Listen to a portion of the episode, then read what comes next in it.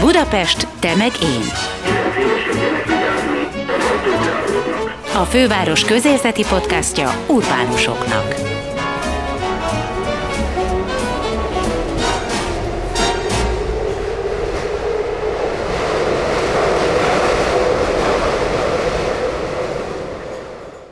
Sziasztok! Gellért Gábor kollégám nevében is köszöntelek benneteket itt a Budapest Temegén podcastban. Én Veres Dóra vagyok. Október 9-én kezdődik a Café Budapest Kortárs Művészeti Fesztivál. Az esemény sorozat 17 napja alatt ismét a művészeteké lesz a főszerep. A kortárs zenétől a jazz és könnyűzenei koncerteken, a tánc, új cirkusz és színházi bemutatókon át a képzőművészetekig mindent megtalálhat a kultúrára kiéhezett közönség. A szervezők egyik új és izgalmas kezdeményezése, hogy a Café Budapest nyitónapjának reggelén tíz kávézóban és reggeliző helyen ingyenes koncerteket hallgathatunk a gőzölgő kávénk mellett. Az egyik ilyen fellépő Jónás Vera, énekes dalszerző lesz, aki a Bartók reggel, délben, este gasztrokocsmában lép fel 9-én 9 óra 30 perctől. Mi pedig most kerestük meg őt egy kis beszélgetésre. Azt, azt találtuk ki, hogy az elején adunk neked lehetőséget, hogy gyafogj, hogy milyen rossz, mert, mert Covid van. Ah, nagyon rossz embert hívtatok erre, mert én tök jól érzem magam. Igen, én azért kiegészíteném a, a Gábort, mert, mert hogy szerintem te nagyon kreatív voltál abban az időszakban, amikor mindenkinek otthon kellett maradnia. Néztem, hogy a, a Facebookodon meghirdetted, hogy éneklést meg zeneszerzést is tanítasz annak, aki szeretne. Erre jelentkeztek emberek? Abszolút, és holnap is tanítok, meg holnap után is. Ami ebből jött, ebből a Abszolút. Igen, én, én egyébként ebben az az érdekes igazából, hogy én, én nem gondoltam, hogy hozzám valaki akar jönni énekelni, vagy szóval, hogy nekem nem tudtam, hogy van-e egyáltalán ilyen tanári vénám, tudok-e tanítani, tudom-e azt tanítani, amit én tudok, vagy amit tudásnak vélek magam, magamban. Szóval ez nekem is egy tanulás volt, és, a, és most is az. Féltem is attól, hogy nem tudom, ilyen tehetségkutatóba jelentkező énekesek jönnek, akik már a nem tudom, csillagos eget akarják leénekelni, mert engem egyre kevésbé izgat az éneklésnek ez az ilyen torna gyakorlat része, és sokkal inkább izgat az, hogy hogyan fejezzük ki magunkat a hangunk által. Ilyen, ilyen furcsaság is volt, hogy full bevonzottam az ilyen embereket, tehát jár hozzám olyan, aki soha életébe egy hangot nem énekelt, és már egyetemre jár, és tehát ő még gyerekkorában sem emlékszik arra, hogy ő, hogy ő énekelt volna, és iszonyú izgalmas, és jár hozzám egy csomó olyan ember, aki pont ez, amire vágytam, hogy, hogy ki akarja adni magából, ami belül van, és nem tudja, hogy mi van belül, úgyhogy kísérletezzünk, és akkor hoz olyan zenéket, amiket szeret énekelni, meg én is ajánlok egy csomó mindent, és rengeteg te- technikát ö, tanulunk együtt, meg tényleg van egy ilyen, egy ilyen egészen másik olvasat ennek a dolognak, hogy azáltal, hogy a hangunkat kieresztjük, rengeteg dolog aktivizálódik, egy csomóféle hangszín. Szerintem mindenki nagyon jó affinitással megérzékel nyúl a zenéhez, és nagyon jó fejemberek járnak hozzám, úgyhogy ez egy ilyen szerencsés, szerencsés sztori lett ebből a, ebből a le- lezárásból nekem. Soha nem ordítasz? Mert, mert nekem a helyzet tanárom volt, mindegyik ordított. Hogy nem jól csinálom meg, nem jól... Nem, én igazából nem szeretem azt mondani, hogy nem jól csinálom, mert olyan, tehát ez nem lehet nem jól csinálni, főleg azokat a gyakorlatokat, amiket, amiket csinálunk, ez egy olyan gyakorlatsor, amiket részben én fejlesztek magam tovább, részben keresem hozzá a szakirodalmat, nem lehet rosszul csinálni. Igazából csak fejlődni lehet benne. Tehát, hogy meg eleve annyi, tehát ez, ez annyira idegen, mindig, amikor koncerteken is, amikor mondják, hogy jaj, nem akarnak énekelni a koncerten velem, mert botfülük van, meg minden, ezek mind ilyen, ilyen iskolából, meg kórusból hozott, nem tudom, sérült vagy gonoszkodó, nem tudom, milyen tanárok, meg, meg zene énekkar, meg nem tudom milyen csoportokból hozott mondatok, amiket így belenevelnek a gyerekekbe, és énekelni tényleg mindenki tud. És aki hozzám jár, az énekel. Még akkor is, hogyha soha életében nem énekelt, akkor is az óra végére valamit énekelt, és tök, nekem is ilyen eufórikus él, élmény. A zeneszerzést azt hogy tanítod? Az elvégén összhangzattal kéne, meg ilyesmi, ami elég, elég zúzós dolog. Az az igazság, hogy, hogy én nagyon sok összhangzattant tanultam, de egyáltalán nem érdekel, sőt, az én kreativitásomat teljes mértékben gátolja. Nekem most itt nem, a hallgatók ezt nem fogják látni, de egyébként itt lóg a gitár a fejem fölött, megmutatom most itt a Zoom ablakban, hogy itt, itt lóg mellettem, és euh, én gitározni is magamat tanítottam meg, egy-két gitáros azért segített az úton, de a mai napig nem nagyon tudom, hogy mit játszom a saját dalaimba, utólag szoktam kisilabizálni, és nekem a dalszerzés egy ilyen keresgélés, és engem az inspirál, hogyha nem tudom, hogy mi történik, csak így, így akkordok, meg hangzások így valahogy visznek. Úgyhogy a dalszerzés órákon ott, ott igazából én erre a keresgélésre inspirálom azokat, akik hozzám jönnek, illetve, illetve leginkább arra, hogy merjenek bénadalokat írni. Mert szerintem ezzel az egész zeneszerzés meg alkotói folyamatoknak az a legnagyobb kerékkötője, hogy arra vagyunk itt beszorítva, hogy valami fantasztikus dolgot hozzunk létre, és fantasztikus dolgot nem lehet akarva létrehozni. Hanem most csak úgy lehet, hogy az ember így azt mondja, hogy jó, csinálok sok hülyeséget, és hát, ha egy jó lesz.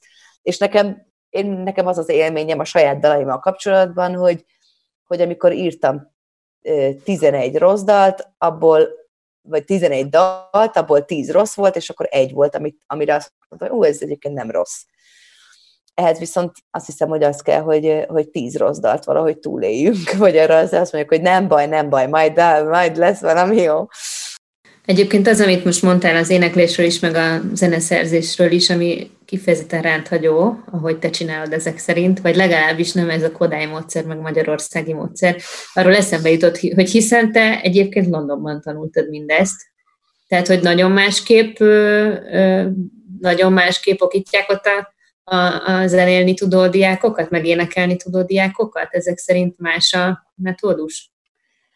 Te ott szereztél diplomát. Igen, igen. Hát azért tanultam Budapesten, jártam énektanárokhoz is, meg tanultam zongorát is, meg, meg azért eléggé, még miatt kimentem volna Londonba, jártam ilyen jazz táborba, meg azért elég sok zenésszel már akkor sokat zenéltünk, meg sokat tanultam tőlük. Én azt hiszem, hogy, hogy ez nem feltétlenül a külföldi tanulásnak a, a, a hozadéka, hanem én, szóval nekem van, furcsa módon van egy diplomám az eltéről is, ami társadalmi tanulmányok, és én nem tudom, hogy ezt a diplomát hogy szereztem meg, mert én, én tényleg nagyon, nagyon nehezen tudom letenni a kis popómat, hogy valamit nagyon tüzetesen végignyálozva megtanuljak.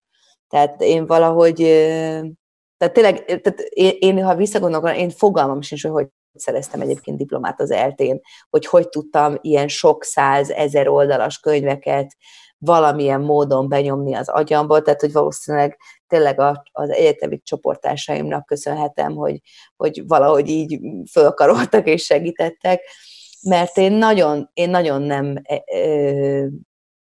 ezek mentén működöm, és nekem a zenelm, és akkor értettem meg, amikor elkezdtem zenelméletet tanulni, és azt is nagyon egyébként nehezen ment be, de azt mondjuk nagyon élveztem. Tehát én nagyon élveztem ö, ö, a kottaírás, meg az olvasás, meg egy csomó dolog, ami nagyon logikára épül, az engem nagyon ö, izgatott, de aztán mindig amikor gyakorlatba kellett ezeket a dolgokat használni, akkor konkrétan, mint hogyha az egészet így kiemelték volna a fejemből, mert valahogy nekem az sokkal intuitívabb módon ö, kerül a kezembe, hogy, hogy abból valami létrejöjjön. Tehát az nekem például nem, nem annyira segít ö, az a tárgyi tudás. És lehet, hogy azért, mert ott van azért a agyam hátuljában a tudás, ez azért mégiscsak megsegít valahogy, de én ezt nem érzem ilyen nagyon, ö, nem tudom, kézenfekvő tárgyilagos módon.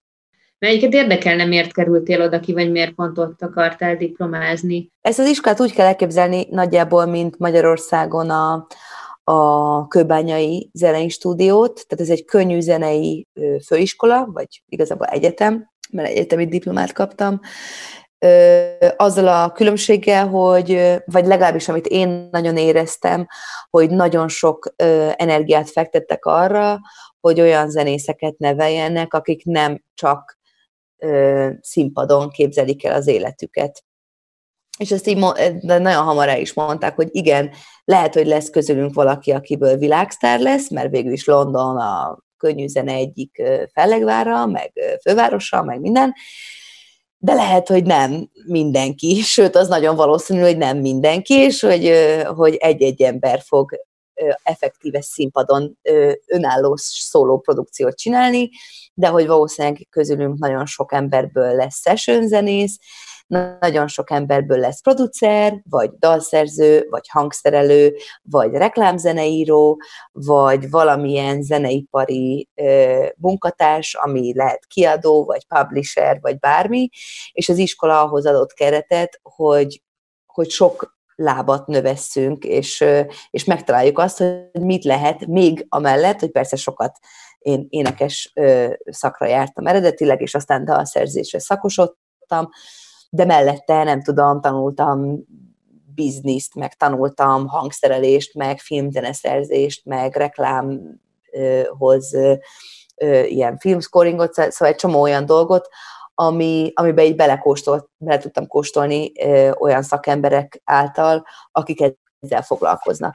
És például az nekem egy nagy élmény volt, hogy én dalszerzés szakra jártam a végén, az utolsó egy évben, és ott egy olyan dalszerző vitte a mi csoportunkat, akinek rendszeresen jártunk a saját stúdiójába, ami egy tényleg olyan volt, mint egy játszótér, tehát ilyen húsz különböző gitár, egy csomóféle billentyű, rengeteg ilyen perkusszív ütőhangszer, és, és tényleg bevezetett minket abba, hogy, hogy mennyiféle módon lehet dalt írni és akkor tényleg azt hiszem, hogy ú, ez, hogy mennyi, ennek a zenész létnek mennyiféle ága van, meg, meg iránya, és, mm, és ebbe talán azt, azt gondolom, hogy talán más, mint, mint itthon, de azért én már tudok arról, hogy itthon is van már egyébként dalszerzés ö, ö, szakirány, ilyen iskolákban, ahol lehet jelentkezni, szóval, szóval ez is nyílik már valamennyire itthon.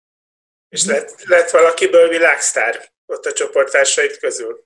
Azt hiszem, hogy világsztár még nem, de azt azért nagyon látom, hogy elég sok, sőt, olyan emberek, akikkel, akikkel én, én elég sokat játszottam együtt, lett session zenésze nagy világsztároknak ilyenek, és azért Londonban ez, ez, ez előfordul, hogyha valaki ott sűrök forog a, a tűz körül, akkor előbb-utóbb valahogy, valahogy ő is sorra kerül abba, hogy valami nagy, nagy dolog történjen vele. Muszáj tudnom, hogy miért, miért, nem, miért nem maradtál kint. Mert ezek szerint nagyobb lehetőségek jöttek volna szembe, bár itt is egyre izgalmasabb projektekbe veszel részt, ezt kár tagadni.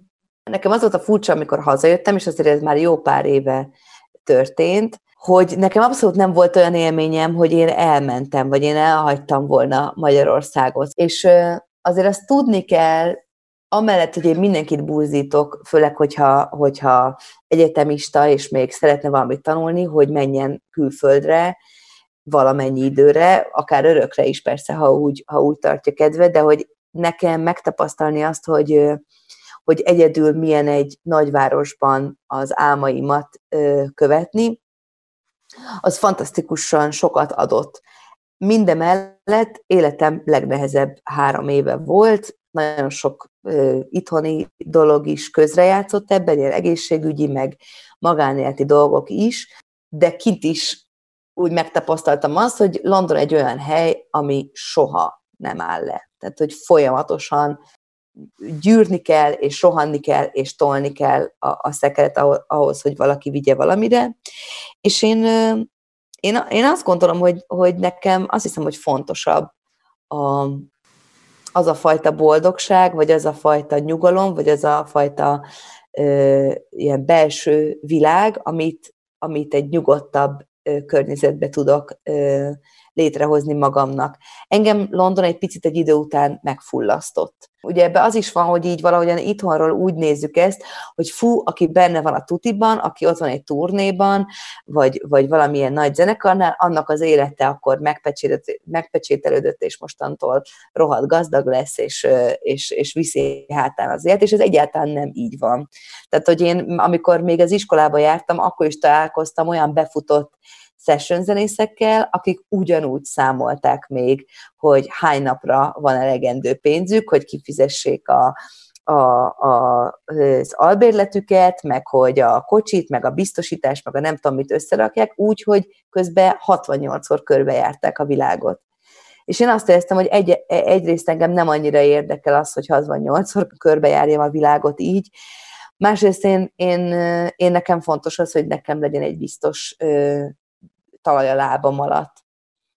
Úgyhogy azt hiszem, hogy ez, és én úgy érzem, hogy egyáltalán nem, nem bántam meg ezt a döntést. Mi az, amit a zeneipar biztos, hogy változtatni fog a pandémia kapcsán? Szerintem az, az, az egy érdekes dolog, és nem csak a zene, hanem minden előadó művészi ágban, hogy ugye elindult az, hogy nagyon sokan adtak koncertet ilyen-olyan online felületeken, és megjelent emellett egy olyan ilyen furcsa érzés, hogy persze mi szeretnénk adni a közönségünknek, de valójában kiesik egy nagyon nagy anyagi háttér, ami ezeket a zenészeket, meg művészeteket eltartotta eddig, és azzal, hogy, hogy ingyen kvázi szolgáltatunk tartalmat, ezzel kicsit elértéktelenedik anyagi értelemben a, a művészet, amit, amit csinálunk. És, és szerintem ez egy nagyon fontos dolog, hogy ez most feljött, mert ez a, szerintem más helyzetben nem jött volna így fel. Tehát mondjuk így a zeneiparnak a, ne, a nehézsége az nem ma kezdődött, hanem az konkrétan akkor, amikor ugye bejött a digitális zene hallgatásnak a, a, a időszaka, és ugye azt is még a CD, a CD-knek a nagy nyatló hulláma előzte meg. Szóval ez egy nagy, nagy kérdés, hogy hogyan lehet, hogyan lehet a, a, a művészetet fenntartani, meg valahogy érték, értéket teremteni vele, és ez azt hiszem, hogy a pandémia alatt különösen előtérbe helyeződött, és, és én remélem, hogy ez, ez így folytatódni is fog. És most merre felé tart szerinted ez az egész? Most olvastam pont, hogy elkezdték átrakosgatni a fesztiválokat megint későbbre. Brit tudósok elmondták, hogy, hogy, hogy elég sok zenész abba adja most a szakmát. Neked mi van a fejedben, merre felé gondolod, hogy mész? Én nem látom ezt annyira drasztikusan, tehát hogy én nem tudom elképzelni azt, hogy, hogy ezt abba hagyjam, illetve ami, ami változás van az életemben, azt nem az nem a pandémia miatt van leginkább. Én amikor ö, márciusban ugye jöttek a lezárások, akkor én már így mondtam, hogy srácok, idén már nem lesz koncert szerintem, és mindenki mondta, hogy na, nem kell ilyen negatívan látni, meg ilyen, ilyen ba, bajósan gondolkodni, meg hogy ez milyen destruktív, minden, és mondtam, hogy ez nekem egyáltalán nem destruktív, én így szeretnék felkészülni erre az évre, ami hátra van, ez a három év, és inkább örülni annak, hogyha majd valami mégis lesz. És aztán most itt vagyunk ugye már mindjárt októberban, és nekem még mindig folyamatosan mondják le a koncertemet nyáron, szinte semmi nem volt, tehát hogy ilyen egy-két, nem tudom, ilyen Facebook Live, meg ilyen közönség nélküli stream, ilyen hangárokba, meg ilyen nem létező helyeken, egy-két koncerthez hasonlítható dolog, de hogy így igazából minimális dolog volt, és hát most is folyamatosan mondják le, és, és zárják be a határokat. Én erre fel voltam abszolút készülve, Amúgy én egy csomó zenésszel, amikor beszélgetek, akkor mindenki azt mondja, hogy hát azért tök jó volt a nyár. Tehát, hogy azért jó volt ez, hogy nem rohanunk, nem buszban élünk, nem, nem alszunk, meg nem, nem tudom, esünk szét, és sülünk meg különböző nem létező backstage-ekben, hanem, hanem egy kicsit nyugi van, akkor akinek gyereke van, az kicsit többet a családdal, akkor hú, rá, rá, rá csodálkozunk más dolgokra, új zenékre, új kreatív erőforrásokra, tehát hogy ebben abszolút volt szerintem egy ilyen töltő, és amúgy nem csak a, a zenészeknek, hanem én azt látom magam körül, hogy, hogy, hogy, hogy mindenkinek hozott ez valamit, főleg akinek nincsen egy vagy több pici gyereke, a, őket sajnáltam egyedül ebben a, a, az időszakban, akik, akik, akiknek ilyen otthoni iskolákat kellett alapítani, meg, meg mellette nyolc órákat dolgozni a gép előtt, de, de aki a kreatív szakmába körülöttem dolgozott, amellett, hogy, hogy kicsit rázós volt pénzügyileg, vagy még mindig az, amellett azért kreativitásban nem volt hiány szerintem. Szerinted nyomot hagy ez a, ez a Covid a zenén is? Majd ezt fogjuk látni a 21-ben, meg 22-ben kijövő új albumokon, hogy valami más is született, mintha nem lett volna betegség? Szerintem abszolút, sőt, én nagyon remélem is, hogy látszani fog. Tehát nekem, nekem nagyon fárasztó ö, sokszor a zenére, meg a zeneiparra egy ilyen darálóként gondolni. Tehát egy, egy átlag magyar zenekarnak kb. az az érte, hogy lemezt csinál, klipeket gyárt, és aztán ezeket a zenéket turnéztatja jobbra-balra. Ebben persze van egy csomó kreatív, meg új, meg, meg izgalmas rész, meg vannak ilyen kiemelt pillanatok, de én nem akarom azt az illúziót kelteni senkiben, főleg úgy, hogy amikor én mondom valakinek, hogy zenével foglalkozom, mindenki azt hiszi, hogy ez egy ilyen fantasztikus, ilyen ilyen nappal a hírnévben, meg a pénzben, meg a, meg a nem tudom milyen közönség tejben, vajban, füröztésében fetrengünk.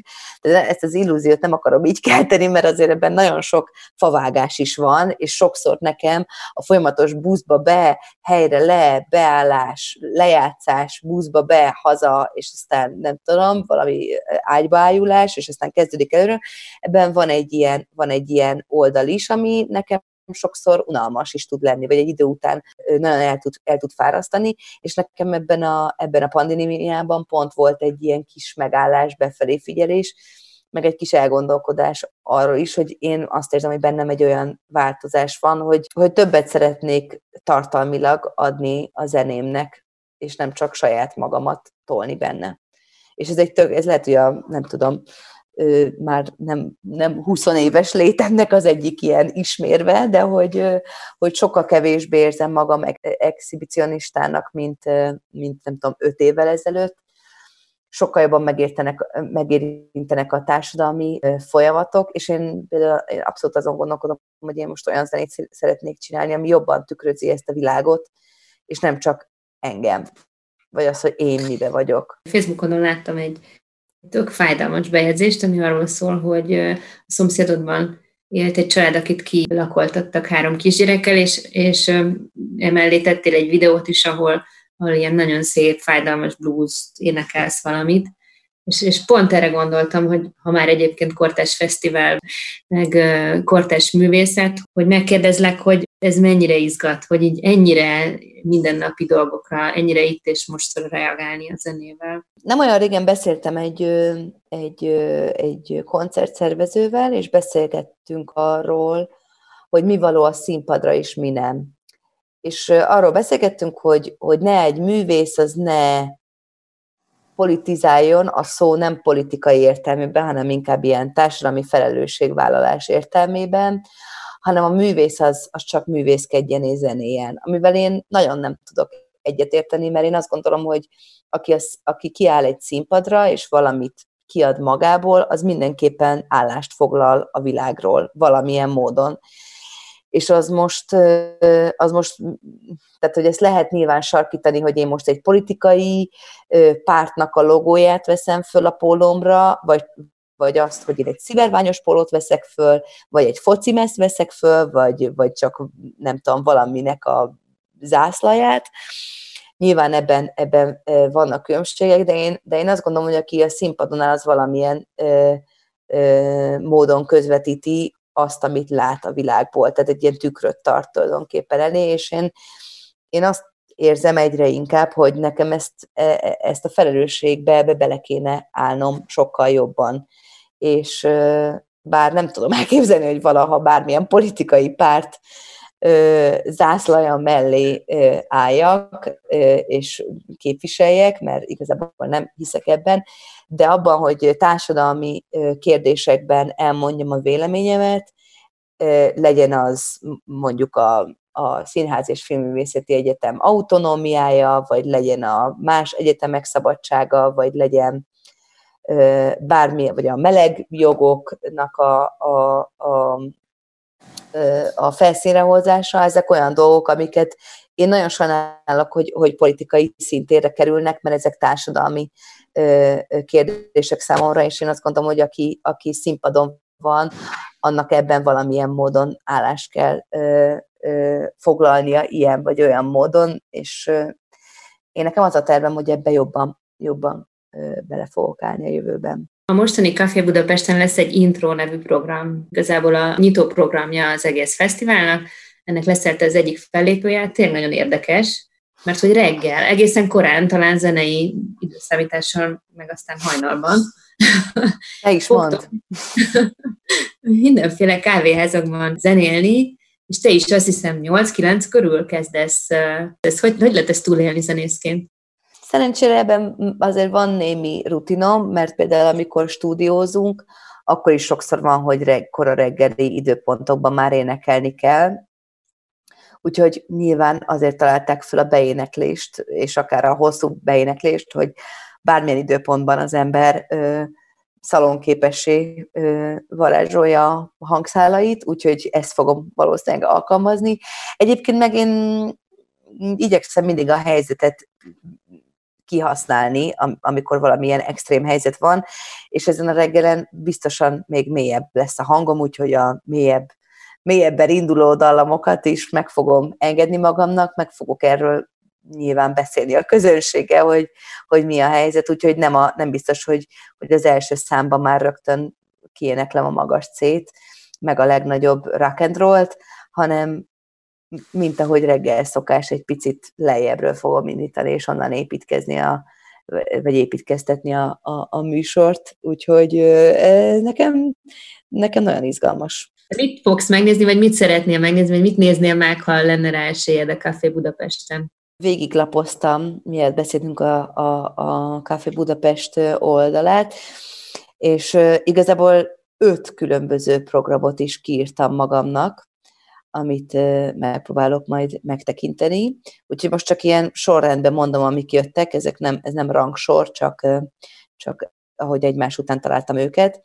Az egyik a, az az Elfogadás sütöde, ami egy doksi film, ami nekem eleve ez, ez, a, ez a név nekem annyira tetszik, hogy, hogy valaki ilyen nevet ad egy, egy ilyen kis főzőműhelynek, úgyhogy ezt én nagyon szeretném megnézni. A másik a Flying Bodies and Collective Dope, nak a tulajdonképpen ez a, ez a parkour nevű mozgásra épül, és én imádom nézni az ilyen látványos mozgásokat, úgyhogy ez engem nagyon izgat. A félelemre, a, az izgalomra, a, a drukra fog épülni az egész, és én ezt imádom nézni, mert én falat mászom, és állandóan újra és újra ezeket át szoktam élni, amikor én is csinálok ilyen, ilyen félelmetes dolgokat. Fölírtam még magamnak a Goseven, vagy Gosivin, nem tudom, hogy kell mondani, a Szabó Bálint gitárosnak a, a szóló projektje, akit én ismerek már ilyen improvizatív körökből, és meghallgattam az egyik számát, ami a, ami a leírás alatt kint volt ilyen YouTube videó, és ez nagyon-nagyon tetszett. És én azt nagyon bírnám, és nagyon remélem, hogy lesznek fotelek, amikkel lehet fetrengeni közben, mert, mert ez pont olyan zene szerintem, amire így így az ember így el, elmerül a hangok, hangok fürdőjében. Fölírtam magamnak a Platon Karatevet, akik egy ilyen dalszerző kollektíva, vagy, vagy zenekar, és én velük egyébként Liverpoolba találkoztam először személyesen, ahol egy fesztiválon ők is, meg én is fellépő voltam, és iszonyatosan tetszett, amit csináltak, és nagyon, az is ilyen zsigeri volt, én szeretem ezeket az ilyen nagyon ilyen vérbő dolgokat, ahol azt érzem, hogy semmi nem úgy van benne a tudatosság, hogy az ember így nagyon kigondolja, hogy mi merre hány méter, hanem az egész csak így folyik, és így ömlik belőlük, és ezért nagyon csípem ezt a zenekart, úgyhogy az inkább egy ilyen, nem is azt mondanám, hogy ilyen full kortárs zene, hanem inkább ilyen könnyű zene dalszerzői ö, ö, oldalról. És ami a szívem csücske, az a Kiscelli Múzeum, mert nem tudom, hogy tudják-e a hallgatók, de föl lehet menni gyalog egy tök szép erdei úton a Kiscelli Múzeumba, amit én imádok, azt az, azt az erdei utat, Úgyhogy ha másért nem, akkor már ezért is érdekes ott, és kinéztem ezt a határ, határtalan design kiállítást, és én imádom, hogy a Kiszceinek mindig ilyen, ilyen izgalmas, ilyen kortás dolgaim voltam eddig, úgyhogy én nagyon szélesen fölmásznék a hegyre megnézni a kis, nem tudom, ékszer, meg bútor, meg mindenféle design dolgokat. Képzeld el, hogy én egy fél évvel ezelőtt találtam egy videót, amit te énekled a Halászjuditnak a Szélhozott Szélviszel című dalát, és akkor azt mondtam, én Halászjuditot is nagyon szeretem, azt mondtam, hogy ennek a nőnek kell csinálni egy halászjudit lemezt. Nem akarsz csinálni halászjudit lemezt? Én nem tudom, hogy ö, tudok elég sok halászjudit dalt. Az biztos, hogy nagyon csinálnék már egy ö, régi magyar dalok feldolgozást. Vagy fel, feldolgozás lemezt, úgy értem. És azon lehet, hogy lenne. De én nem ismerek elég halászjudit dalt szerintem ahhoz, hogy tehát konkrétan a szélhozott szélviszel és még a boldog születésnapot jut eszembe. Azt nem annyira arra gondoltam, de az se rossz. Egy ilyen metal boldog születésnapot például. Az nagyon jó. Ez volt a Budapest Tömegén Podcast, melyet Budapest városarculati cégének megbízásából a Kinopolis Kft. készített. Ha tetszett, kövessétek az énbudapesten.hu oldalt és Facebook oldalt, és figyeljétek a további Budapest Tömegén adásainkat, illetve köszönjük, ha ellátogattok a Kinopolis Budapest Facebook oldalára is, és meghallgatjátok, megnézitek más munkáinkat is. Gellért Gábor műsorvezetőtársam és Máj Tamás hangmérnök kollégám nevében is búcsúzom, Veres Dórát hallottátok.